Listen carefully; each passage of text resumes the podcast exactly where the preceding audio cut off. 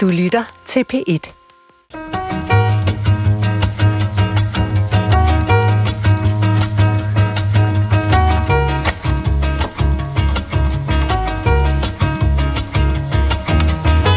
Når jeg kommer hjem, og jeg lægger mig til at sove, og jeg går i haven og cykler, så har jeg altid lydbog på. Ja. Altid. Corona og meget andet har fordoblet, hvor mange som lytter til bøger med ørerne, i stedet for at læse dem med øjnene. Hvad er det for et sprog, vi møder, når bøger kommer kravlende af sig selv ind i vores øregange? Det er, hvad vi bliver kloge på i dag. Og det er muligvis også i grove træk det eneste tidspunkt her på P1, hvis du hører den her udsendelse i det, der hedder Flow Radio, at øh, du får et lille bitte frikvarter fra, øh, hvad der foregår i Ukraine. Det har vi simpelthen valgt i de næste 55 øh, minutter og 45 sekunder at øh, ignorere for at koncentrere os om noget helt andet. Fordi på næste torsdag så holder streamingtjenesten Mofibo, lydbøgernes svar på Netflix, sin årlige uddeling af lydbogspriser, og så benytter vi anledningen anledning til at undersøge, hvordan lydbøger redigeres, og hvordan de indlæses, og hvilket sprog, der kommer ud af det. Så man kan sige, at vi tager stetoskoperne frem og, og slår lidt på lyd, lydbøgernes hulebryst, og så afluger vi den hjerterytme, vi finder i lydbøgernes korpus. Og de specialister, som står omkring lydbogen med deres hvide kitler og deres gummihandsker på, øh, er henholdsvis en lydbogsindlæser, en redaktør og en specialist i det talte sprog. Lydbogsindlæseren er dig, Grete Tulinius. Velkommen til. Tak for det. Grete, du er jo heldigvis for dig nomineret til prisen for bedste indtaling af et oversat værk ved den her uddeling, der finder sted på næste torsdag. Så tillykke med det, Grete. Jo, tak. Du er jo derudover altså også en af Danmarks muligvis mest rutinerede lydbogsindlæsere. Jeg tror, du siger, at du har været i gang med det i noget, der ligner 30 år, eller hvad? Ja, jeg, jeg prøver lige at tænke på, hvornår jeg egentlig startede. Men øh, i begyndelsen af 90'erne. Og derfor tænker jeg, altså, øh, er du bevidst om de teknikker, du bruger, eller sidder det på rygmagen af dig, når du indtaler en lydbog i, i vores tider? Altså, når vi taler sammen her, så kan jeg blive bevidst om det. Okay, ja. Lad mig sige det sådan. Så du henter det frem efterhånden, som vi stiller dig Ja, spørgsmål? og så underviser jeg jo også en gang imellem, Okay. og, der, og der bevidst gør jeg det. Men selvfølgelig er der en hel masse, der sidder på rygmagen. Præcis. Min anden gæst er lydbogsredaktør ved Saga Egmont, som hører under Lindhardt og Ringhof-koncernen. Velkommen til dig, Katrine Brun. Tak skal du have. Katrine, øh, nogle af de beslutninger, du træffer, øh, når der skal fremstilles en lydbog, det går jeg ud fra, det er at matche den rette stemme med det rette indhold. Øh, går det nogensinde galt? Ja, altså det går galt en gang imellem. Altså nogle gange så øhm, kan det være, at forfatteren ikke rigtig synes, at øh, indlæser og værk passer sammen. At indlæseren har kunne fange den, øh, den rigtige stemning i bogen. Nogle gange kan det også være, at der er mange lyttere til Okay. lydbogen, som simpelthen bare har rigtig svært ved at øh, matche indlæser med, Okay. øh, med indhold. Hvad gør man så? Jamen altså, ofte så genindlæser jeg bogen. Okay, altså man tager simpelthen øh, i kortræk bogen ned fra e-reolen og siger, nej, det var ærgerligt, den skal makuleres og sendes til pulp, og så laver man en ny, e, øh, en ny lydbog. Ja, det gør vi. Okay. Øh, simpelthen fordi, at altså, forfatteren skal jo helst være glad for, øh, for det, der kommer ud, men altså, hvis en lydbog heller ikke er god, jamen altså, så stopper folk jo også med at lytte den undervejs. Det giver mening. Så det skal helst fungere. Min sidste gæst er min egen kollega her i DR, nemlig DR's egen sprogredaktør Martin Christiansen. Også velkommen til dig, Martin. Tak skal du have. Martin, altså meget af det, som du går og holder øje og øre, skulle jeg måske sige med her i DR, det er jo det talte sprog. Ja. Altså det, som afleveres af sådan nogen som mig, som står her og taler i radioen, og mine kolleger, som taler i fjernsynet. Øhm, kan man sige enkelt, hvad, hvad, hvad karakteriserer den gode stemme? Ja, det har vel noget at gøre med både en stemme, der er forankret i kroppen, som har noget afspændthed over sig. Og især når vi skal tale om lydbøger i dag, så er det jo en stemme, man skal være i selskab med rigtig længe. Ja. Så der er noget rent øh, stemmeteknisk. Og så er der selvfølgelig noget i interpretationen, som ligger i det, vi kalder prosodi, altså i det mundtlige sprogs musikalsk akustiske virkemidler. Så Trykpausering og Vi lægger fra kaj med skumsprøjt for Ja. borgen, vil jeg sige, og, og fanen højt rejst. Altså, så du sagde interpretation. Det Ja. må jo betyde fortolkning. Fortolkning, ja. Altså, altså så hvorfor sige- bruger man det engelske ord for det? Det? Interpretation? Ja, det er sikkert ældre end det. Det har jeg Ja. ikke lige slået op til i dag. Jeg har slået nogle af de andre op. Ja. Men- men, men det er, okay, lad os bare kalde det latin, men, altså, men det er fortolkning af teksten, som du kalder interpretation. Ja, altså ligesom at man øh, i det skrevne sprog, for eksempel når du, nu du spørger til journalistikken, så kan man opdele med rubrikker, underrubrikker, Ja. afsnit, og på den måde øh, tilrettelægge teksten for din læser. Okay. Så kan du også med stemmen gøre forskellige ting, der gør, at det er nemmere at afkode, Ja. hvad det præcis er meningen er med, med sprog. Og, eller og med så teksten. brugte du ordet prosodi. Ja. Og, og der tænker jeg, det lyder altså lidt som et medicament, man tager imod erektil dysfu- dysfunktion. Øh, Hvad er prosodi?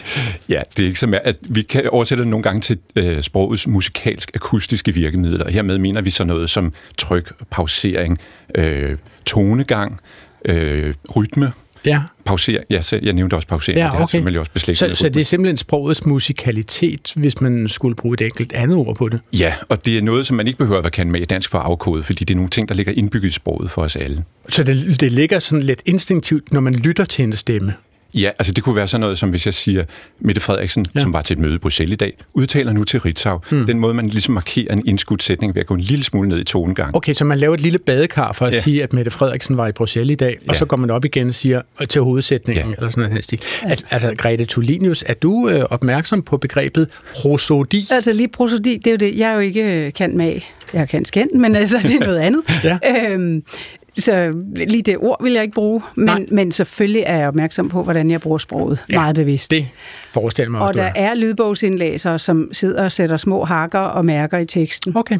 øh, for netop at, at huske de små indskud. Og sådan. det er et slags tegnsætning, de bruger Ja, faktisk det, for det at kan man godt. Ja. Altså, og her skal jeg trække vejret, og her skal jeg da, da, da, da, da. Altså på samme måde går jeg ud fra, som en, en dirigent vil gennemgå et partitur og Ja. sige, her skal jeg huske, at her er der en længere sammenhængende essens, som jeg skal sørge for at få hele vejen med hen over de næste øh, fem sider, eller hvad det nu er. Men altså, jeg vil sige, jeg, jeg bruger det instinktivt. Okay, Fordi selvfølgelig... din prosodi ligger i baghovedet. Ja, det gør den. Det gør den. Og Helt selvfølgelig nede i kan, en, halebenet måske. selvfølgelig kan en sætning gå i stykker for mig, og så, Okay. tager jeg den, så, så starter jeg jo. Så, så ruller jeg tilbage og tager den igen. Okay, mit navn er Adrian Hughes, og jeg har levet af at tale i radio og fjernsyn siden noget, der hedder 1987. Men hvem ved, måske er den stemme, som du lytter til lige nu, slet ikke egnet til at indtale lydbøger. Velkommen til Klog på Sprog. Lad os lige prøve at få øh, øh, hægtet lidt af vejen. Altså, hvad siger I egentlig? Læser I lydbøger, eller øh, øh, hører I dem? Lytter til dem? Hvad vil du sige? Hvad er det i forhold til lydbøger? Er det noget, du læser, eller noget, du lytter til, eller noget, du hører på? Altså, selvom at jeg jo lever af at lave lydbøger, så må jeg jo ærligt indrømme, at jeg faktisk foretrækker at læse dem på papir. Okay, farvel. Tak for i dag.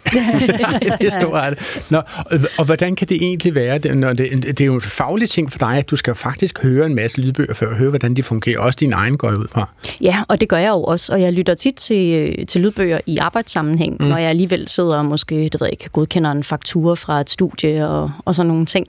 Øh, men øh, nogle bøger, dem foretrækker jeg helt sikkert på papir. Jeg Mhm. mm-hmm. tror, det er, hvis at jeg skal være helt sikker på at få al handling med, Okay. så har jeg brug for at have det som den der øh, fysiske handling, man jo gør, når man sætter sig ned og læser en papirbog. Hvad med dig, Martin Christiansen? Altså, lytter du til lydbøger? Ja, det gør jeg, og både danske og udenlandske. Og Og kan du forklare, hvorfor du gør det?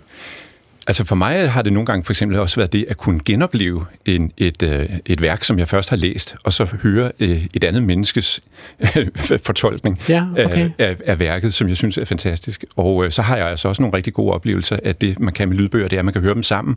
Så for eksempel øh, i min familie har Nå. vi hørt... Øh, på nogle bilture har vi hørt Harry Potter, oprindeligt med Jesper Christensen, og det er fantastisk, men så også senere med Stephen Fry, den engelske Hold øh, skuespiller. Og, øh, og Nå, det, og så bliver det lige pludselig en social oplevelse for jer at læse, hvad det jo ikke normalt er. ja, præcis. Ikke? Okay. Hvad med dig, Grete Tulinius? Altså, udover at du indtaler en rasende masse af dem, lytter du også selv til dem for din fornøjelses skyld? Ja, i, i, ja, i et vist omfang gør jeg. Øhm, altså, jeg vil sige, at jeg bruger det meget, også i professionel sammenhæng, til at undervise efter, eller til at give eksempler. Men, øh, men nu efterhånden, som mine børn er blevet større, så lytter vi også til det i bilen, og, øh, og mine børn hører det meget. Okay, så du siger der, lytter til lydbøger. Du Nå, siger ja. ikke læser. Nej, det gjorde jeg ikke. Ja. det lader du lige. Ja, det havde jeg ikke- det jeg det slår ikke jeg bare til. ned på. Men altså, nu sagde jeg jo i indledningen, at markedet for lydbøger er, er meget hurtigt voksende i øjeblikket. Altså, det, altså Danmarks Statistik har simpelthen registreret, at dobbelt så mange har lyttet til en lydbog inden for det sidste kvartal, i forhold til, hvordan det var for to år siden. Har, har du en forklaring på det, øh, Katrine? Hvordan, hvordan kan det være, at, øh, at det er, der er en stigende interesse for lydbøger i øjeblikket? Jamen altså, som du var inde på i starten, så øh, har corona jo været rigtig god for, øh, for lydbogsmarkedet. Altså, da øh, bibliotekerne lukkede ned, og boghandlerne lukkede ned, der var der jo rigtig mange, der fik øh, øjnene op for, at øh, man også kan læse, mens man lytter. Og mange af dem, som jo begyndte at lytte til lydbøger, er jo dem, som normalt også har læst rigtig meget på papir. Man kan sige, med, med, med bibliotekerne er det jo simpelthen det, der hedder e-regionen, og den er så småt ved, den er vokser så meget, så jeg tror, at det er 40 procent af, af bibliotekernes udlån er nu fra e-regionen. Ikke? Ja. Og det, man kan sige, man kan jo sidde hjemme og bestille den hjem øh, til sin egen computer, så har man den på sin tablet eller sin telefon, eller hvor man ønsker at lytte til den fra. Lad os så prøve at gå ind i det her med, hvordan lydbøger fremstilles. Altså, efter først at have slået fast, øh, hvad lydbøger kan, så kan vi sige, lad os prøve at gå ind i, i maskinrummet. Altså, øh, første skridt i processen må jo være at vælge, hvilke bøger, som skal laves til lyd. Katrine, ikke? Jo. Altså, øh, hvordan foregår den udvælgelse egentlig? Jamen, altså, som regel, hvis det bare er skønlitteratur, og det er op fra forlagsgangen på Lindhardt og Ringhof, jamen altså, der er det jo det meste skønlitteratur, man vælger at lave. Okay. Og der er jo også rigtig meget faglitteratur, der bliver indlæst i dag, men selvfølgelig, hvis at din faglitterære bog, den har mange billeder, eller rigtig mange statistikker, eller alt for mange henvisninger til andre ting, der sker, så kan det godt være, at man fravælger at indlæse den, fordi den simpelthen bliver for svær, og at man måske ikke helt kan få få meningen ud af den, selv Altså, vil man det sige, vil- kan man, altså, kan, man, kan man egentlig lave fodnoter i lydbøger? Altså, øh, siger man fodnote 1, og så øh, tager man lige Det den? kan man godt, men det, jeg tænker, det er ret få, der vil gide at lytte til dem. Okay. Men, men markedet nu er jo, er jo i højere grad seende mennesker. Altså for 20 år siden, der, der indlæste man for blinde. Nå. Med blinde for øje. Ja. Ja. Øhm, og, der, og der var det sådan noget med, her er en illustration, og der, der, der, der, der, og han kigger på hende på den måde. Ja. Ja. Og, altså det var en helt anden måde. Nu kan man ligesom forudsætte, at hvis du virkelig er interesseret i det her, så siger man bare, øh, bogen er illustreret med en masse fotos, som ikke bliver omtalt nærmere i lydbogen. Så kan Okay. man høre lydbogen, og så, og så kan, hvis man folk så er på nettet eller ja, så kan man jo selv måde? finde Ja. bogen, hvis man Okay. er interesseret i at se billederne. Men Katrine, nu, vi var lidt inde på det i starten. Altså, hvordan finder man egentlig den rette stemme til en bog? Altså, jeg går ud fra, at du skal jo vælge, altså, øh, for det første, skal det være en mand, eller skal det være en kvinde, og så skal du vælge en alder, og så skal- skal du muligvis også vælge en, en tone i den stemme, eller en, en, en, en karakteristik af den stemme. Hvordan finder du frem til det?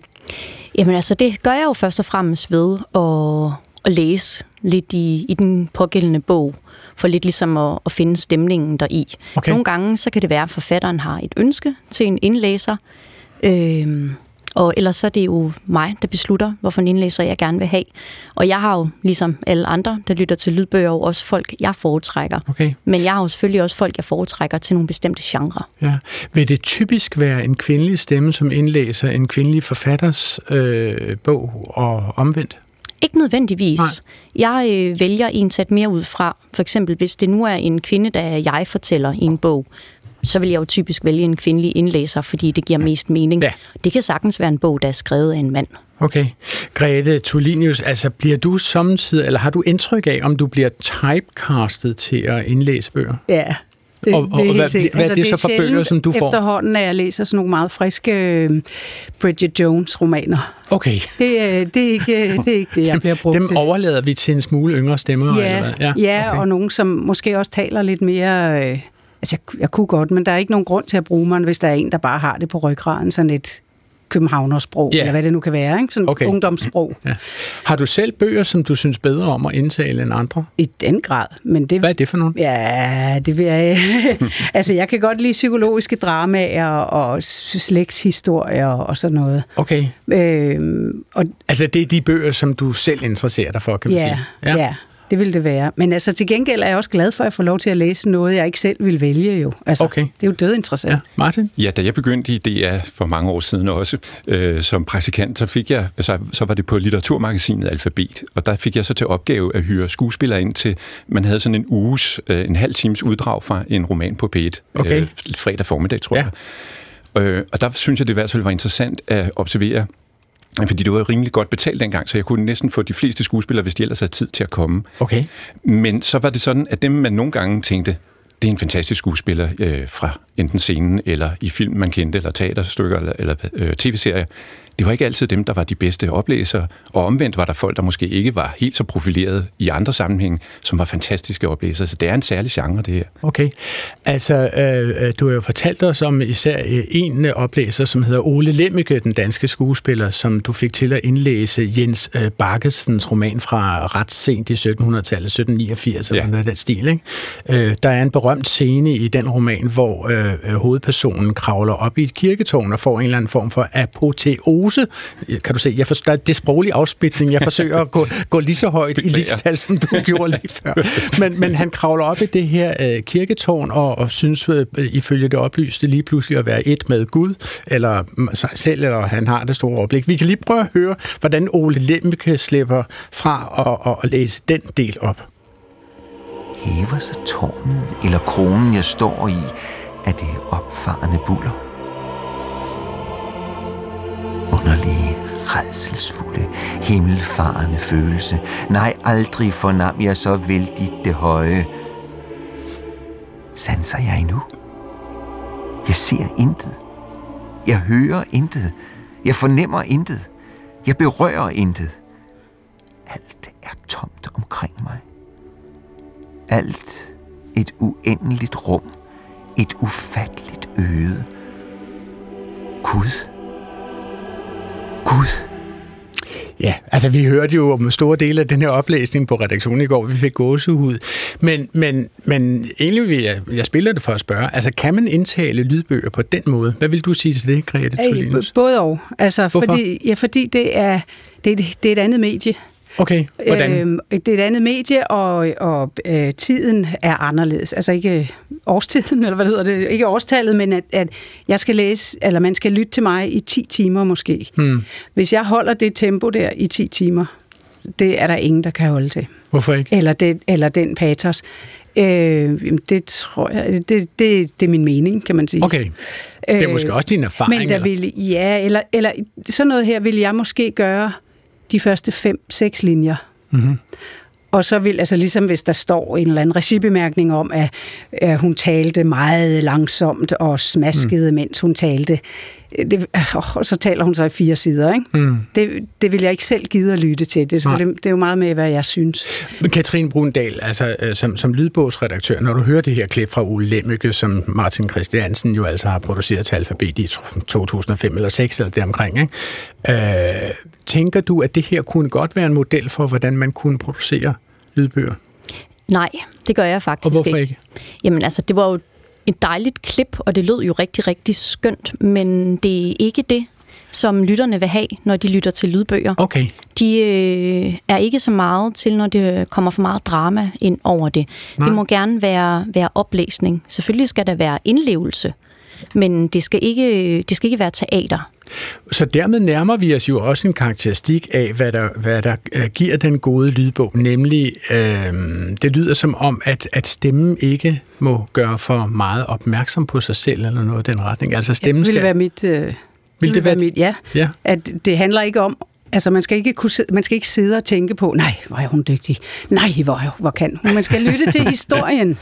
Så, så Martin Christiansen, hvorfor, hvorfor, hvorfor fungerede det så godt? I, jeg går ud fra, at du, du har øh, ledt os i retning af det her klip, fordi at der var god respons på det i Alphabet, da det blev spillet i radioen i sin tid. Ikke? Ja, og det blev også spillet bare det her stykke, men, men ikke i så kort en udgave. Det, man skal forstå her, det er, det er afslutningen på en hel roman, Ja. som øh, har, hvor øh, Bakkesen i, i 1789 det år nemlig tager ned igennem Europa, der er en beskrivelse af jødegaden i Frankfurt, der er øh, stormen på Bastillen, og så ender han altså her med at kravle op i ja. kirketårnet i Strasbourg. Men Ole Lemmeke har jo ikke læst hele romanen op på den her måde. Nej.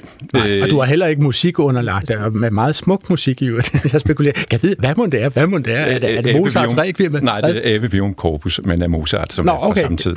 Men, men øh, hvad hedder det? Nej, men det var indgik jo et indslag, som var et interview med Torben Brostrøm, som havde, øh, den var lige udkommet på Gyldendal, og så havde jeg et interview med ham, og så havde vi de her uddrag rundt omkring. Og det betyder, det er jo sådan set produceret til at være en kompakt lille ja. brikette af vellyd, som bare skal give et indblik i en roman, men ikke Præcis. hele romanen. Ja, og jeg er fuldstændig enig i, at i forhold til, til flere timers øh, lydbogslytning, der vil det ikke fungere. Okay, Jamen, det er fair nok. jeg trækker lige en lille, lille bitte streg i sandet, bare for at, at gå videre til at tale om selve begrebet den gode stemme. Altså hvad, der, hvad, hvad vi opfatter som en god stemme, og en stemme, vi har lyst til at være uh, sammen med. Og så uh, rensede jeg lige min hjerne kortvejt og tænkte lidt over forskellige stemmer, og så kom jeg i tanke om Simon Emil Amnitsbøl. Uh, her kan I høre ham i et klip fra Spørg partierne fra valgdækningen i uh, 2011. På det tidspunkt så øh, manglede VKO øh, cirka 8 mandater øh, for at kunne komme op på 90. Det kan godt være, at øh, vi bliver nødt til at trække lidt mere, end øh, vi gjorde, da vi skrev det med de 8 mandater. Men øh, jeg vil da også sige det på den måde, at hvis vælgerne skulle give os 10 eller 12, så øh, vil vi da ikke øh, beklage os over det. Altså, Katrin Brundal, vil, vil Saga Egmont kunne bede Simon Emil Amnesbøl Bille, som han hedder nu, øh, om at indlæse en lydbog? Altså, hvis han nu havde skrevet en øh, selvbiografi, Okay. Øh, så vil jeg helt sikkert få en stemmeprøve fra ham for at høre, om han kan det, der skal til med hans stemme for at indlæse den. Mm-hmm. Martin Christiansen, hvordan vurderer du de stemmer, du hører i radioen eller i fjernsynet? Altså, hvad synes du øh, fungerer den velfungerende stemmeføring? Ja, altså vi plejer at sige, at vi arbejder sådan, når, når vi taler journalister, med et øh, funktionelt øh, stemmeideal. Det vil sige, for eksempel i dag retter vi ikke dialektal udtale eller variationer. Øh, og vi, Nej, tværtimod i påskynder dem, eller i tilskynder ja. dem nærmest, at øh, folk skal tale dialektalt. Så det vi er ude i, selvfølgelig især i journalistikken, har det jo noget at gøre med forståelighed, så der kan være noget med tempo, der kan være lidt for hurtigt eller for langsomt. Øh, men så er det også sådan noget som, at øh, øh, artikulationen er forholdsvis øh, øh, placeret ret langt fremme i, øh, i, i svælget, sådan så at det kommer ud til mikrofonen i forhold til for eksempel, hvis man øh, siger kaffe i stedet for kaffe. Det, man må godt have det der er påvirket af, som i københavnsk, øh, eller marmelade, men hvis det forbliver nede i halsen, så kan det være, at det forsvinder lidt, og for eksempel, så må man skrue lidt højere op for mikrofonerne, den slags ting. Så I taler faktisk om artikulation som et øh, kvalitetsparameter? Ja, fordi uh, sproget i journalistikken jo har en opgave med at formidle et indhold, og det man har i modsætning til det skrevne sprog, der kan man jo læse sætningen en gang ja. til uh, i ord. Men, men, men det har lydbøger jo også. Lydbøger har jo også en opgave at sørge for at aflevere teksten på den allermest forståelige måde, går ud fra, Grete. Det er vel det, der altså, står artikulation i din er selvfølgelig en stor del af at indlæse en lydbog. Hvis der ikke er nogen, hvis der ikke er nogen, der kan forstå, hvad man siger, eller man snubler over ordene, som jeg lige gør nu, ja. så, øh, så bliver man irriteret. Men kan man også artikulere for meget? Det kan man, fordi så Hvornår bliver, bliver det, det duarter i stedet Nå, okay. ja. Altså, du må forholde dig til, hvilken stil den bog, du indlæser, er. Okay. Du kan jo ikke indlæse en ja, Københavner-jargon-roman med, med sådan en tone som denne her, jeg har nu. Nej, nej. Du bliver nødt til at forholde dig til, hvad vil forfatteren, eller hvad er det her for en karakter, Ja. Uanset om du spiller karakteren rigtig meget, eller bare lige vil give en antydning. Ja. Altså, jeg laver ikke dialekter for eksempel, men jeg kan godt lige give en antydning af noget jysk. Jeg vil ikke lade som om, at jeg vil kunne, kunne tale tymål eller noget i den stil. Okay. Du vil sige, Martin? Øh, ja, hvad var det? Ja, den tror jeg lige springer over. Okay, færdig. Sidste forår, der kom jeg undervejs med, at, at der skulle laves en lydbogsudgave af Rakel Haslund Gerils øh, Adam i Paradis, en roman om den homoseksuelle danske maler Christian Sartmann. Han har interesseret mig rigtig meget. Romanen har lige fået Weekendavisens litteraturpris. Den er lige blevet. Den er også indstillet til Politikens litteraturpris. Den er faktisk lige i går torsdag blevet indstillet til Nordisk Råds litteraturpris. Men længe før alt det her, så øh, indtalte jeg en stemmeprøve på min indlæsning af Christian Sartmann eller undskyld, Rakel Haslund Gerils øh, Adam i Paradis. Ikke? Det var første kapitel, jeg indlæste. Så fik jeg følgende svar fra forlaget. Kære Adrian, tusind tak for at tage dig tid til at lave en stemmeprøve på oplæsningen af Adam i Paradis. Det var godt lige at høre din oplæsningsstemme. Det øh, gør det altid nemmere for mig at vurdere den. Jeg bemærker dog en hæshed, som desværre ikke egner sig så godt til indlæsning. Jeg tror derfor, at vi vælger en af vores faste indlæsere til Jansen. Jeg beklager meget ulejligheden. De bedste hilsner. Beep! Lydbogsredaktør. Det var altså ikke dig, skal jeg hilse at sige, Katrine Brundal. Altså, øh, nu, nu er det ikke, fordi jeg skal stå her i radioen af krisehjælp på mikrofonen mikrofon eller noget, ikke? men lad, lad os alligevel tale om det. Altså, Hvorfor? Lad os først starte med at sige, vil du øh, give en, en lydbogsredaktør ret i, at min stemme ikke egner sig til at, at, at, at oplæse en bog, som handler om en, lad os kalde ham, altså Christian Sartmann, en sansemæssigt overstimuleret, hyperkultiveret homoseksuel middelalderne maler? oh, altså, det er jo et rigtig, rigtig svært spørgsmål, ja, fordi nu har jeg jo slet ikke hørt question. din stemmeprøve. Så, øhm, den lyder bare sådan her. Den lyder bare sådan der, ja. Altså, det ved jeg jo ikke. Det kommer jo også lidt an på, altså, hvad den pågældende redaktør har tænkt. Mm. Øhm, og også har forestillet sig, hvordan at karakteren ligesom skal, skal lyde i bogen. Altså, jeg må jo sige, at... Øh, Altså halvdelen af mit job består jo af at give afslag til folk, der gerne vil indlæse lydbøger. Nå, det gør det? Det gør det. Okay, så det er, det er en del af din jobbeskrivelse at sige, det duer ikke videre? Ja, det må ja, jeg altså nok nu, sige. Jeg, jeg hyrer jo ikke nogen, så jeg kan sige, hvad jeg vil. Altså jeg tænker, at din profil vil da passe udmærket til det. Altså man, din, din profil og dit engagement. Ja, nu kan man fordi sige... du har et navn, og du har en stemme, som vi kender. Ja, og spørgsmålet er, om det er godt eller skidt. Jamen det kan, i den her sammenhæng vil jeg synes, det var godt. Det vil du synes? Ja, men altså... Jeg øh, fordi du ved, jeg interesserer mig for kunst og kultur. Ja, ja, men altså, vi taler om en maler, som dør i... Og, jeg så, tror det. og din stemme, som du taler her, den er da, den er da fin. Men der kan ske noget andet, når du begynder at læse op af ja. en tekst, som du ikke selv har skrevet. Eller, altså min stemme lyder helt anderledes, når jeg læser op, end når jeg står her og snakker. Okay, det gør fordi, den. Ja, fordi jeg formidler noget. Ja, okay. Øhm, ja, så det, så det kan Jamen, være noget andet end en hæshed, vi snakker om. Jeg ja, ved det ikke. Jeg er meget enig med Grete, altså, at, at man bliver nødt til simpelthen at høre i lige præcis den særlige genre. Fordi, ja. øh... Okay, nu, altså jeg agter ikke at spille min stemmeprøve på Adam i Paradis her. Okay. Nu lader vi den ligge, og så håber vi på, at den får en litteraturpris fra Nordisk Råd. Altså, øh, der er muligvis også en kulturforskel i det her med, hvordan vi læser, læser ting op. Og, og der kunne jeg godt lige tænke mig at spille et klip for jer, som vi fandt på nettet i går. Altså, at det, som jeg muligvis vil kalde øh, en oplæsning, som grænser mod det krukkede, det er den engelske skuespiller Alan Rickman, som læser Shakespeare-sonet nummer 130 op.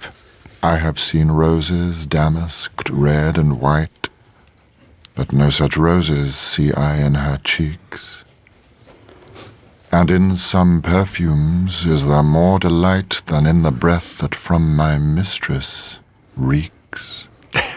Hvis man kigger i kommentatorsporet under det her YouTube-klip, så kan man se, at altså, øh, safterne drøber fra hver en trusse, der er i nærheden af den her stemme. Man indtryk af, at der er folk, som synes, at den har verdens altså, mest sexede stemme. Ja. Øh, kan du forklare, hvorfor, Martin Christiansen? Altså, ja, jeg kan, jeg kan også godt lide det. Og, øh, jeg det er ved, ikke dine trusser, nej, nej. Men jeg ved, at Alan Rickman og øh, den øh, skuespilleren Joanna Lumley er rent faktisk i nogle undersøgelser i England blevet kåret som de mest attraktive eller sexede stemmer i nogle forskellige undersøgelser. Øh, og det som, øh, altså det første man måske lægger mærke til, det er selvfølgelig, at det er en, en mørk stemme.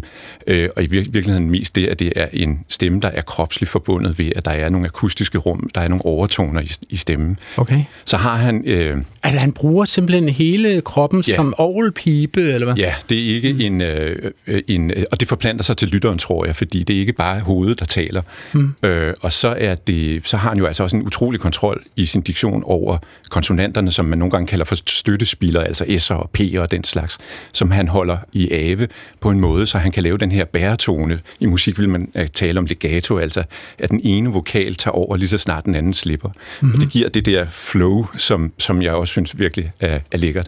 Men, men øh, jeg, vil, jeg kom til at tænke på rent faktisk den gamle kirkefader Augustin, okay. helt tilbage i 300-tallet, da man indførte sang i kirkerne. Øh, så tænkte han i første omgang, ja, det er jo meget godt, fordi så alle de her ubefæstede sjæle, de kan blive lukket ind af den her skønne klang, og, og så kan, kan de blive reddet. Men han ville ikke selv høre på det, fordi han følte, at det på en eller anden måde, han kalder det at synde med øret, at, øh, at man... Øh, han på en der er simpelthen for mig en veldyd i kirkerne. Ja, og, og, og du ved, øh, i stedet for, at, de, øh, at i begyndelsen var stemmen, så kom ordet, så er det, at i begyndelsen var ordet, og derfor så tog det ordet, sproget skulle hovedsageligt være mening, og ikke sanselighed. Og, og, og der er stemmen jo en forbindelsesled mellem kroppen og sproget. Mm-hmm. Men Katrin, må jeg spørge dig, Katrine Brundal, ja. altså øh, den måde at læse op, som Alan Rickman står for her, kan man bruge det til noget i en dansk sammenhæng, tror du? Altså, selvom han jo har en virkelig dejlig, dejlig stemme, det må man jo sige. Jeg kan godt forstå, at damerne bliver våde i trussen, når jeg hører på ham. Men i dansk sammenhæng, der vil det ikke fungere særlig godt, fordi vi har simpelthen ikke tradition for at indlæse lydbøger, hvor at øh, vi putter drama ind over. Okay. Så de fleste lydbogslyttere vil højst sandsynligt blive trætte af det. De står af på det simpelthen? Ja, det gør de fleste. Men, okay. men han læser en sonet, altså der er jo også noget med genren her, ikke? det er en sonet, den, ja. skal, den skal have noget patos. Ja. Og så kan han det. Han laver ikke bare lyd, jo det gør han. Han bruger sin krop, han bruger sin stemme, han bruger sin artikulation, men han holder den, altså han, han forstår hvad det eneste ord, han siger, og han fortæller hele historien, det er det er det centrale. Mm-hmm. Det er ikke, om han kan modulere sin stemme på den rigtige måde, og kan, fordi det er der mange, der kan, mm-hmm. også i reklamer eller hvad det nu kan være. Det, der er aller, aller, aller vigtigst, og det er min kæphest det her, det er, om du forstår, hvad du læser, eller om du ikke forstår det. Hvad er det eneste ord? Martin? Ja, det er det, man nogle gange kalder for, øh, altså i scenedramatikken, for en dækket impuls. Det vil sige, at han har øh, følt og oplevet det, han siger, før han siger det. Øh, så det ikke bare netop er noget, der bliver læst op for et stykke papir. Okay. Og nu spørgsmål fra lytterne. Du lytter til Klog på Sprog, hvor vi i dag er øh, de bogorme, som borer os ind i lydbølgerne øh, i tidens omsagribende og allesteds nærværende lydbøger. Jeg har selskab af Katrine Brundal, som er lydbogsredaktør for Saga Egmont, og af Grete Tulinius, som er lydbogsindlæser og derudover nomineret til prisen for bedste oversatte værk på næste torsdag, og af Martin Christiansen, som er DR's sprogredaktør. Og vi har modtaget et lytterspørgsmål om lydbøger, som vi i stedet for at give til dig, Martin, faktisk vil kaste ud i, i plenum her. Det er Ivan Krog Hansen fra Lemvi, som har skrevet til os på klog på sprogsnablag DR.dk. Han får øh, forstyrret sin ellers udmærkede oplevelse af at lytte til en lydbog. Han får den meget forstyrret, skriver han til os, af hvad han opfatter som en besynderlig udtale af ellers for ham velkendte fænomener. Og så giver han nogle eksempler. Altså, den romerske kejser er i en bog for nylig. Han hedder Justinian på dansk. Han bliver omtalt som Justinian på engelsk, og Cusco i Paris bliver til Cusco på engelsk, og den øh, napolitanske vulkan, som nogen af os kender som Vesuv, bliver til Wiso. Så Ivan Kro Hansen spørger slet og ret, altså, øh, der foretages der egentlig korrektor korrekturhøring af lydbøger. Er der nogen af producenterne, som hører, hvad de selv sender ud i verden? Vi kan jo starte med dig, Katrine Brundal. Altså, gennemlytter du en lydbog, før du øh, smider den op på e-regionen? Nej, det gør jeg faktisk ikke. Okay. Og det er simpelthen fordi, at vi producerer så mange lydbøger, at vi simpelthen ikke kan nå at lytte dem alle sammen igennem. Og det var altså svar til Ivan Krog Hansen. Tak for spørgsmålet. men, altså, men der må der være nogen. Der må der... altså, vores Hvad siger du, Grete? Jamen, altså, jeg vil jo vældig gerne have feedback, og, og nogle ting kunne man også rette. Altså lige de der, de er lidt grælde, ikke? Altså fordi... Så Hvorfor er det det, siger du det? Ja, fordi man ikke kender Vesuv, så... Nå, okay. Øh, men, men altså, jeg, jeg har for eksempel lige siddet med en, en roman, fra, som foregår i New Zealand og Australien, ja. hvor jeg pludselig skal sige tre sætninger på Aboriginal, Aborigine, Nå. eller hvad det hedder. Oh, det er også voldsomt. Ja, det synes altså, jeg var lidt svært. gør du det? Og ja, jeg gætter. Okay. Fordi jeg kan, ikke, jeg kan ikke gøre andet, jeg vil aldrig kunne gøre det perfekt. Og så satser jeg altså også på, at der måske er en ud af en milliard, der ville kunne høre, Der er tre lyttere, som ved, at det ikke altså, hedder ja. til. så det lyder helt sikkert ikke rigtigt. Men, øhm, Øhm. Men, men prøv at høre, altså det er jo meget almindeligt, at man skal tage et greb i sig selv og sige, hvor foregår den her roman hen. Jeg, jeg har for ja. eksempel for nylig hørt den roman, som hedder Max, Misha og Ted-offensiven af mm. den norske forfatter uh, Johan Hardal, mener han hedder, ikke? Mm. 900 sider eller deromkring. Den foregår i hele verden, men især i New York. Og spørgsmålet er så, hvordan siger man disse her stednavne i New York? Siger man 536 Fifth Avenue? Øh, øh, ja, det, det er et valg.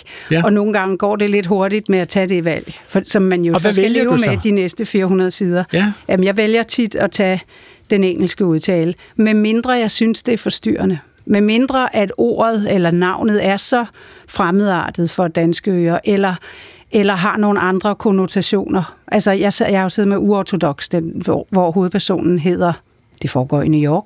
Altså bogen, romanen ja, bogen foregår i New York. Ja, bogen ja. Uortodox, og ja. de er jødiske og jeg, jeg, jeg endte med at kalde hende Rakel i stedet for Rachel. Ja. Fordi mine egne associationer til Rachel handler om en anden person fra en amerikansk tv-serie i 90'erne. Øhm, og så Hvad er lyder det, Sex in the City, eller hvem? Nej, hvor det er der? Friends. Nå, okay. Nå, okay. Ja, sorry. ja. What do I know? øhm, og, det, og det kan man være enig eller uenig i. Det eneste, jeg kan gøre, det er at være konsekvent. Ja.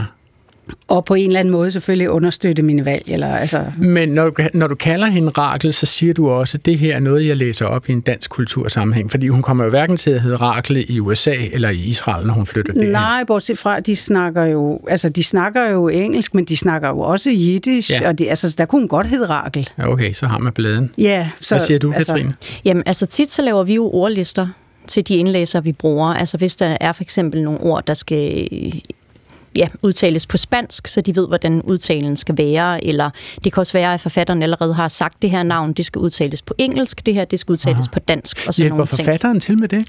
Ja, det gør de tit. Nå, altså, der er jo tit, at så øh, kan det godt være, at de lige skriver til mig og siger, jeg har lige det her, og det må du meget gerne give videre til indlæseren. Og nogle gange, så sætter jeg også indlæsere og øh, forfatter sammen. Og så, For at de øh, kan stemme af med hinanden. Lige præcis. Okay. Og det kommer der også tit et meget bedre produkt ud af. Vi bliver lige fremmedsproget og i lytterspørgsmålet, fordi lytteren Beatrice Paradis fra Bruxelles, eller måske skulle jeg sige Bryssel på dansk, har skrevet og rost vores gæst Thomas Bolander fra DTU for at sige ordet unik og udtale det som det staves, og ikke unik, som man samtidig hører det med et j foran unik. Så Beatrice her opfatter udtalen unik som en uskik, jeg fristes til at sige en juskik, øh, som måske kommer fra engelsk. Altså, hvad, hvad skal vi sige til Beatrice Paradis fra Bryssel? Ja, hun siger, at det er en mærkelig udtale, og det er den måske ikke, men det kan vi lige øh, vende tilbage til. I hvert fald kan vi sige om unik, at det på dansk ifølge ordbogen betyder, som der kun findes en af, forskellig fra alt andet. Øh, men så, øh, og det kommer så fra fransk, fra unik, og i modsætning til et ord, der i hvert fald var meget omtalt sidste år, hvor vi diskuterede, hvorvidt det var en byste eller en buste, der Ja, stod inde på rigtigt, ja. og blev kastet i havnen. Øh, så er der her sket en fordansning, både udtalen, altså så vi siger unik, og vi staver det også øh, dansk med øh, U-N-I-K i stedet for det franske U-N-I-Q. UE. Ja. Det har man så overtaget på engelsk, og nu er det så kommet ind den her vej, og, øh, fra, øh, sikkert fra engelsk. Og det er noget, vi rent faktisk oplever af en del fremmedord, som, øh, eller låneord, som måske også som her har en øh, oprindelig en latinsk, øh, hvad hedder det, rod øh, langt nok tilbage, og som både findes på engelsk og dansk, at pludselig hører vi dem i de engelske versioner. Ja.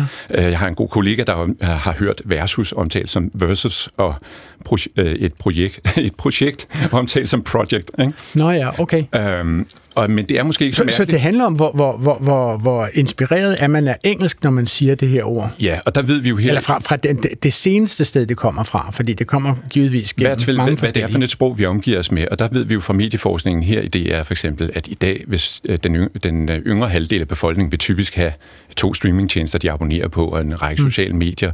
Øh, algoritmerne på søgetjenesterne som Google og andet vil jo også føre en i retning af meget engelsksproget indhold. Så vi omgiver os øh, med meget af det her indhold. Mm. Så i forhold til, om det er mærkeligt, at vi pludselig hører sådan noget som unik, så må man sige, jamen det kan meget vel være, at det er et ord, man, man oftere har hørt udtalt sådan. Og så er det også fordi, at et andet sted, hvor vi ofte importerer fra engelsk, nemlig i IT-sproget, øh, der er det er et af de steder, man bruger ordet i dag, altså om unikke brugere, for eksempel, altså hvor mange der med en IP-adresse og med cookies kan måles som i forhold til trafik på en hjemmeside, for eksempel. Okay.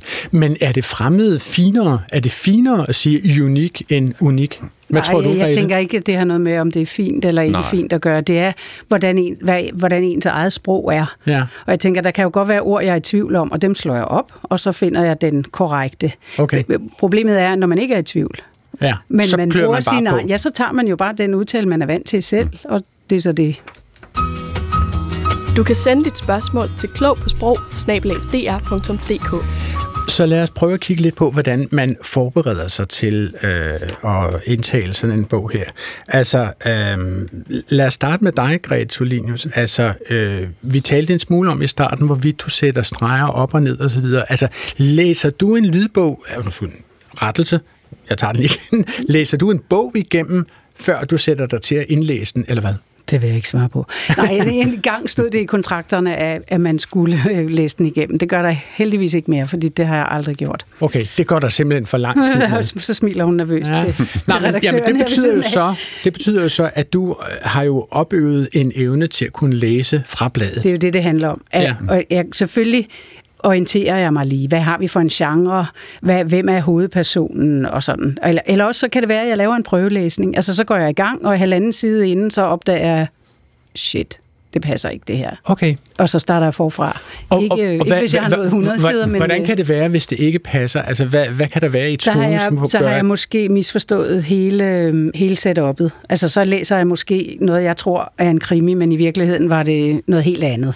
Okay. Altså, og det er noget med, ja, det er noget med sprogtone. Eller det kan godt være, det var en krimi, men tonen var en helt, helt anden, end jeg lige slog an fra starten. Katrine, insisterer du altid på, at lydbogsoplæseren skal møde forfatteren, de skal stikke hovederne sammen og lige handle af, hvad det handler om? Nej, det gør Nej. jeg overhovedet slet ikke. Det er selvfølgelig svært, når det er en udlandsk forfatter under alle omstændigheder, Ja. kan man sige. Lige præcis. Og altså tit og ofte, så er det mere et ønske for forfatteren, men nogle gange kan det også godt være et ønske for indlæseren. Så hvis enten forfatter eller indlæser har et ønske om at stikke hovederne sammen, så forsøger jeg at få det til at, at, at ske. Okay. Lad os lige prøve at høre. Du er jo nomineret, øh, Grete Tulinius, nu på torsdag for, for bedste indlæsning af et udenlandsk værk, et oversat værk, ikke? Se ved Mofibo Awards i kategorien oversat litteratur. Og det er torsdags morklubben, du har indlæst af forfatteren Richard Osman. Og nu spiller jeg lige en lille bid, så kan vi tale om, hvordan, for at bruge Martin Christiansens ord, prosodien øh, spiller ind i din oplæsning her. Mm-hmm. Kapitel 1. Joyce. Godt.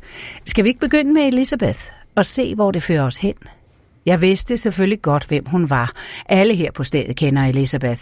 Hun har en af de fireværelses lejligheder i Larkin Court. Det er den i hjørnet, den med terrassen. Desuden har jeg engang været på samme quizhold som Steven, der er en række forskellige årsager af Elizabeths tredje mand. Jeg var ved at spise frokost, og alt det her skete for to-tre måneder siden, og det må have været en mandag, for vi fik shepherd's pie. Det starter jo her, Grete Tulinius, med, at du siger kapitel 1. Ja. Og så, jeg ved ikke om der, er- nu kan jeg engang huske, hvordan det står i en bog, der er næppe, der er næppe kolon efter kapitel 1. Der Nej, står bare det står som regel 1. med fed op i toppen. Fed op i toppen, og så og så man holder videre. man en lille pause. Du holder pausen, Ja. og, og altså, hvad, hvad tænker du om den pause? Hvor lang skal den pause være, for at vi forstår, det her er kapitel 1, og nu skal vi i gang med en bog? Det tænker jeg ikke over. Du tænker ikke over Eller jeg, jeg, jeg holder den pause, jeg synes passer lige der. det ved jeg, jeg sidder ikke og tæller eller noget. Det, det, det, Det er også sådan, du laver mad, altså du rører indtil du synes, den er. Ja, men altså, selvfølgelig, ja, det som jeg selv ville synes var forståeligt. Den pause kunne være længere eller kortere, eller ja. Så det vil sige, altså findes der ingen regler for sådan noget? Nej, altså hver, efter hvert kapitel, jo, altså jeg vil sige, slutningen af kapitlet, det, det redigerer jeg efter. Der skal være 3-4 sekunder fra slutningen af et kapitel til starten af det næste. Okay. Det jeg, er- jeg spørger, fordi vi har fået et spørgsmål om det her til, ja. Til Klog på Sprog. Ikke? Der er en, som skriver til os, det er Anders Sørensen fra Morslet, som skriver, jeg synes, at det er et fænomen, I behandler for lidt i Klog på Sprog, øh, altså I decideret anvender for lidt, nemlig pausen. En pause efter en sætning, ja endda øh, måske efter et ord, kan jo tillægge ordet en særlig betydning, og måske endda ændre ordets eller sætningens udsagn. Og Martin Christiansen, bruger vi pauser for lidt i Danmarks Radio? Det, Er, det, er, er pausen Der vil jeg en nok være, være enig med lytteren, men det afhænger også, som vi har talt om i sam, andre sammenhæng, af det sprog, vi ellers omgiver os med. Fordi det er jo rigtigt, at en... Øh, altså fordi nu, jeg fornemmer nemlig, at der er sådan en, en, en vis mediekritik her, fint formuleret, men som, øh, at pausen kan bruges, hvis man bruger den efter en sætning, ja, så kan det give den her eftertanke, hvor man kan fordøje det, man netop har hørt, inden der måske kommer ny information i et nyt afsnit. Øh, og især et sted, hvor folk er bange for, for, øh, for, for det, der er, som du lige lavede her. Øh, hvad, Ja, man troede, der var lige pludselig kommet hul i radioen, ikke? og, og, det, og det er journalister generelt. Øh, Det kunne for eksempel være sådan noget som de tøvemekanismer, man har, hvis man hjemme fra studiet, hvis man har sådan en meget udbredt genre som en reporter, der står i, i felten, øh, og så bliver spurgt, hvad sker der der, hvor du står nu? Og så vil man ofte høre den her, der hedder, jamen altså, statsministeren er netop gået ind til dronningen. Det der lille jamen altså bruger man ligesom til, at, at hjernen, hjernen kan få lov til at køre ind i den rigtige rille, inden man vil sige det, man rent faktisk vil sige. Okay. Og der kunne pausen øh, tiltrække øh, noget, noget opmærksomhed øh, ved, at man siger, hvad sker der der, hvor du står netop nu?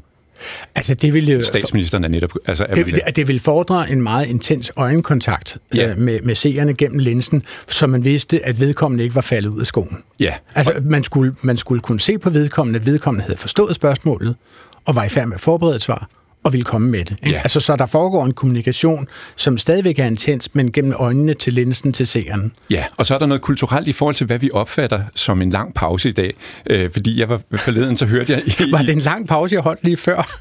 var, det, var det en rystende lang pause? Nej, det tror jeg ikke, men jeg, jeg var i DR's Mediarkiv forleden og hørte tilfældigvis en bid af et børneprogram fra en gang i midten af 70'erne med Trille. Okay. Og det første, man ser, det er, at man, man ser hende sidde i en stol inde i et studie, og så er der helt stille, og så går der lidt, og så siger hun, hej med dig.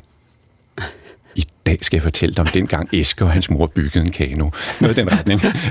Men hvor der, altså, vi ser hende, før hun overhovedet begynder at tale, og så er der en lang pause, efter hun har sagt hej med dig. Og, der, og man kan høre på børneprogrammerne på det her tidspunkt, at man har sådan nærmest et poetisk sprog, man fremmer, og som man, man tænker, det er godt for børnene. Okay. Øh, og det er også helt vidunderligt. Jeg kan godt svagt huske det, fra jeg var helt lille dengang. Øh, men der, kan, der er det klart, at de børn, der skulle høre, se sådan et program i dag, de er så vant til Disney-show og meget andet, hvor der er et helt andet tempo, så de vil tænke, hvad sker der her? Ikke? Men Grete, for lige at gå tilbage til din oplæsning her af, af, af torsdags uh, morklubben der, ikke? Mm-hmm. at det er klart, du holder pause efter, du siger kapitel 1. Ja. Og en, en hel del af det, vi spillede efterfølgende, var jo faktisk en dialog. Det var et møde, hvor folk talte sammen. Altså, Nej, det var det ikke. Var det ikke? Det var en indre dialog. Det var en indre dialog om et møde. Ja, Eller, ja, ja, okay. hun fortæller. Altså, så, der, så, så der tilstræbte jeg et, et talesprog i stedet Ja. for et oplæssprog, fordi ja. hun sidder og snakker eller skriver Ja, med sig selv. okay. Og visualiserer du lytteren, når du indtaler det her? Altså forsøger du at fortælle det som om, at det er et menneske, du sidder ved siden af til en konfirmation? Og sådan? Ja, det kan man godt. Altså, jeg har tit en, en lytter i hovedet, men her vil jeg sige, der havde jeg mere hendes modtager i hovedet. Fordi jeg faktisk på det tidspunkt heller ikke selv vidste, hvem det var, hun skrev til. Så sad jeg og forestillede mig, om det var en ældre, eller... Altså, jeg, jeg, jeg havnede på, at det var en yngre person, hun prøvede at fortælle om okay. Det her, om sit liv. Okay, lad os lige prøve at høre det igen, fordi jeg, jeg vil lige have kontakt til den indre dialog, som mm. øh, der foregår. Kapitel 1. Joyce. Godt. Skal vi ikke begynde med Elisabeth og se, hvor det fører os hen? Jeg vidste selvfølgelig godt, hvem hun var. Alle her på stedet kender Elisabeth. Hun har en af de fireværelses lejligheder i Larkin Court. Det er den i hjørnet, den med terrassen. Desuden har jeg engang været på samme quizhold som Steven, der er en række forskellige årsager af Elisabeths tredje mand. Jeg var ved at spise frokost, og alt det her skete for to-tre måneder siden, og det må have været en mandag, for vi fik shepherd's pie. Hvordan synes du, at prosodien foregår, eller, øh, fungerer her, Martin Christiansen? Jamen fremragende, og den er jo, den er jo meget let afkodelig. Øh, det kan godt være, det ligger på ryggraden for dig, Grete, men, men man kan jo godt høre, at det her med for eksempel, at vi hører overskriften øh, kapitel 1, mm. der har vi en, en øh, vi begynder op og går ned. Mm. Så har vi ligesom markeret her en overskrift, og så kommer en, en lidt højere tone, hvor du, øh, altså tonehøjden på intonationen på den tone, der så slår anslaget fast øh, i Altså fordi det er en gengivelse af en replik, som hun skriver. Øh, ja, når, når replikken kommer. Ikke? Først Ja. er der en, en lille kort beskrivelse, og Ja, så er kommer den, replikken. jamen, det er den, som Ja, hedder, godt, skal vi ja. begynde her? Ja, Ja, godt. Det er jo et spørgsmål. Præcis. Ja. Ja. Og den hører man også med en hentoning, vil man sige. I stedet for, at man så lukker den af, så ved man, at nu kommer der noget efterfølgende, fordi tonegangen ikke går nedad. Øh, og det, det er meget afkodeligt, og det kan man jo... Øh, Okay. Ja. Altså nu har vi i går lyttet til forskellige lydbøger, så har vi plukket et par eksempler fra diverse lydbogs websites, hvor man jo kan høre et lille eksempel på, hvordan det lyder. Jeg synes lige, jeg vil spille et eksempel fra en bog, som handler om investeringer. Det er jo klart, at der må jo være en anden tone i sådan en bog. Vi ønsker at lære dig at investere, så du kan blive fri til at virkelig gøre dit bidrag til verden. Et hvert menneske har brug for at erfare en dybere mening med livet. Formål giver livskraft og energi. Det at få brugt de ubrugte dimensioner i os selv og manifestere vores indre potentiale er afgørende for et godt liv. Ja. Hvordan synes du, Katrine Brun Dahl, at, øh, at øh, den her oplæsning fungerer? Er der en overensstemmelse med det her resultatorienterede investeringsmiljø og den stemme, som læser det op? Ja, det synes jeg faktisk, ja. at der er.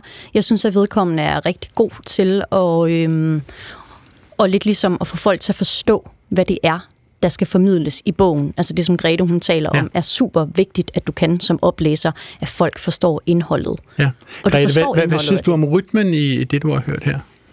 Øhm, rytmen, ud, udmærket. Ja. Jeg- har nogle andre indvendinger, men Nå, det, hvad er det for, jamen, hvad, det er, hvad er de andre øh, indvendinger? Det er, det kan, og det kan være helt rigtigt jo et valg. Jeg synes, at hun lyder meget, øhm, at hun, hun gør det, hun er, hun er for sød. For sød? Ja, okay. Ja. Sig for altså, sød, at der er lidt for meget smil i stemmen? Ja, nej, det er ikke smilet. Nå. Det er, at det bliver sådan en lille smule... Nu, åh, jeg, jeg hedder... Jeg, vidste, åh, jeg vil ikke sige noget om min nogle kolleger, men det bliver Hva, en lille smule hvad med- infantilt hva- i mine ører. Hvordan foregår det med vejrtrækning? Altså, kan du høre rytmen og vejrtrækning Ja, ja. i stemmen? Det, altså, okay. formidlingen som sådan er helt fin. Jeg har nemlig, jeg har nemlig indtryk af, at der er nogle enkelte er steder her, hvor vejrtrækningen er, er, øh, er klippet ud faktisk, eller sådan er, er forsvundet, har jeg et lille indtryk af, men det kan være, at jeg tager fejl. Bemærkede du noget, Martin? Øh, det kunne måske, øh, det man kan i hvert fald kan høre, det er, at stemmen måske ligger en lille smule højt i, øh, i kroppen. Altså netop, at den, den, den ligger lidt heroppe okay. øh, og har en lille smule spænding. Men jeg vil sige, det er jo teksten, som er svær at redde, uanset hvem det er, der læser den op. Fordi det er så, så hvad skal vi sige, øh, ja, selvhjælpsbog, altså klichéagtigt med, at, altså i hvert fald må man så forstærke Du kan jo også blive du rig, hvis jo, du- Altså den der understregning af du, Men, det ligger allerede i teksten, så jeg vil måske, hvis man skal indlæse sådan en bog, så vil jeg nok underspille det voldsomt meget i selve indlæsningen, fordi det i forvejen er så, hvad skal vi sige, pågående i sin stil, i den måde, det er skrevet på. Men Katrine, hvad tror du om det her? Er, Martin i virkeligheden ude i, i et smagsspørgsmål her? Helt altså fordi den, dem, som vælger at købe en investeringsbog fra e-reolen som lydbog, altså de er vel med på, at nu skal de æder mame blive rige i en fart, ikke? Ja, altså, så de er vel med på budskabet, vil jeg forestille mig. De er helt sikkert med på budskabet, men det er jo også det, altså med stemmer, det er, at vi alle sammen har jo forskellige præferencer. Og det er sådan, det er, altså nogle af de stemmer, som jeg allerbedst kan lide, er ikke nødvendigvis dem, som mine kollegaer bedst kan lide. Mm. Og øhm, du kan aldrig nogensinde lave en lydbog og gøre alle tilfredse. Okay. Det er simpelthen ikke muligt. Og hvad stiller man op med det? Fordi jeg går ud fra, at det simpelthen er sådan, eller alle de bøger, lydbøger, jeg har været i nærheden af, der var der sådan et kommentatorfelt, hvor man sådan kunne rate nærmest på Trustpilot, eller hvad man kan kalde det, om man synes, at det funkede eller ikke funkede. Altså, læser du, Grete Tolinius, nogensinde dine, dine Åh, jeg anmeldelser? prøver at lade være, men ja, selvfølgelig gør jeg det. Du kan ikke lade være? Nej, det kan jeg ikke helt. Og hvordan er det at læse dem? Jamen, nogle indvendinger er gode. Altså, det er jo dejligt, når folk skriver et eller andet om, at der var et klip, der ikke var i orden. Fordi så kan jeg faktisk gå ind og rette det. Nå, okay. Øhm, så kan der være nogle kommentarer om et eller andet, som de synes går for hurtigt. Ja. Og så kan jeg jo så enten... Kan, vil, du, vil du samtidig have en tendens til at komme til at tale for hurtigt? Altså, det er jo et valg, kan man sige. Men, men jeg vil gerne høre, hvis der er mange, der synes, jeg læser for hurtigt, så vil jeg jo gerne tage det til mig. Okay. Det er klart. Altså, øh, jeg synes lige, at jeg vil spille et enkelt eksempel for jer, hvor jeg grubler på, om der simpelthen findes sætningskonstruktioner og litteratur, som er for vanskelige at afvikle i lydbogens verden. Og jeg øh, slår ned på øh, en oplæsning fra På sporet af den tabte tid af Marcel Proust, øh, fra, jeg tror hvis nok, det er første bind, Schwanz, Schwanz verden, kendt fra Matador, men altså også fra På sporet af den tabte tid, det er Fjord Trier Hansen, som læser det følgende op. Helt fra de tidligste udtryk for sympati, beundring og taknemmelighed, bemærker vi desuden, at de første ord, vi siger, de første breve, vi skriver, begynder at væve tråde om os til et net af vaner.